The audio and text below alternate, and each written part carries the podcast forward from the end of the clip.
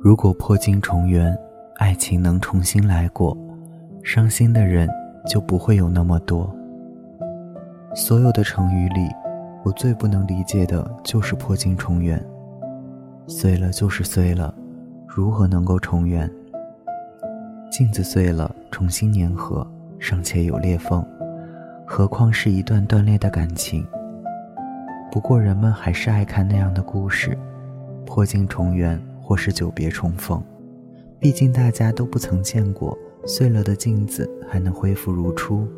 学习、工作或是生活中都不曾见过。笃定的人不一定就能走到最后，但当时想要一起走下去的心意，想必也曾狠狠坚定过。总是分手又复合的情侣，明明一次次的失望过，想要结束。却又一次次因为相爱的心而重新开始。长期交往却无可奈何走到尽头的情侣，一路走来也一定积攒了许多不满，却因为爱过而难以放手。能够重归于好，是属于两个念念不忘之人的双向奔赴。但破镜重圆，终究只是一句空话，当不得真。反倒是挂在嘴边的。分久必合，合久必分，竟然不只是笑言。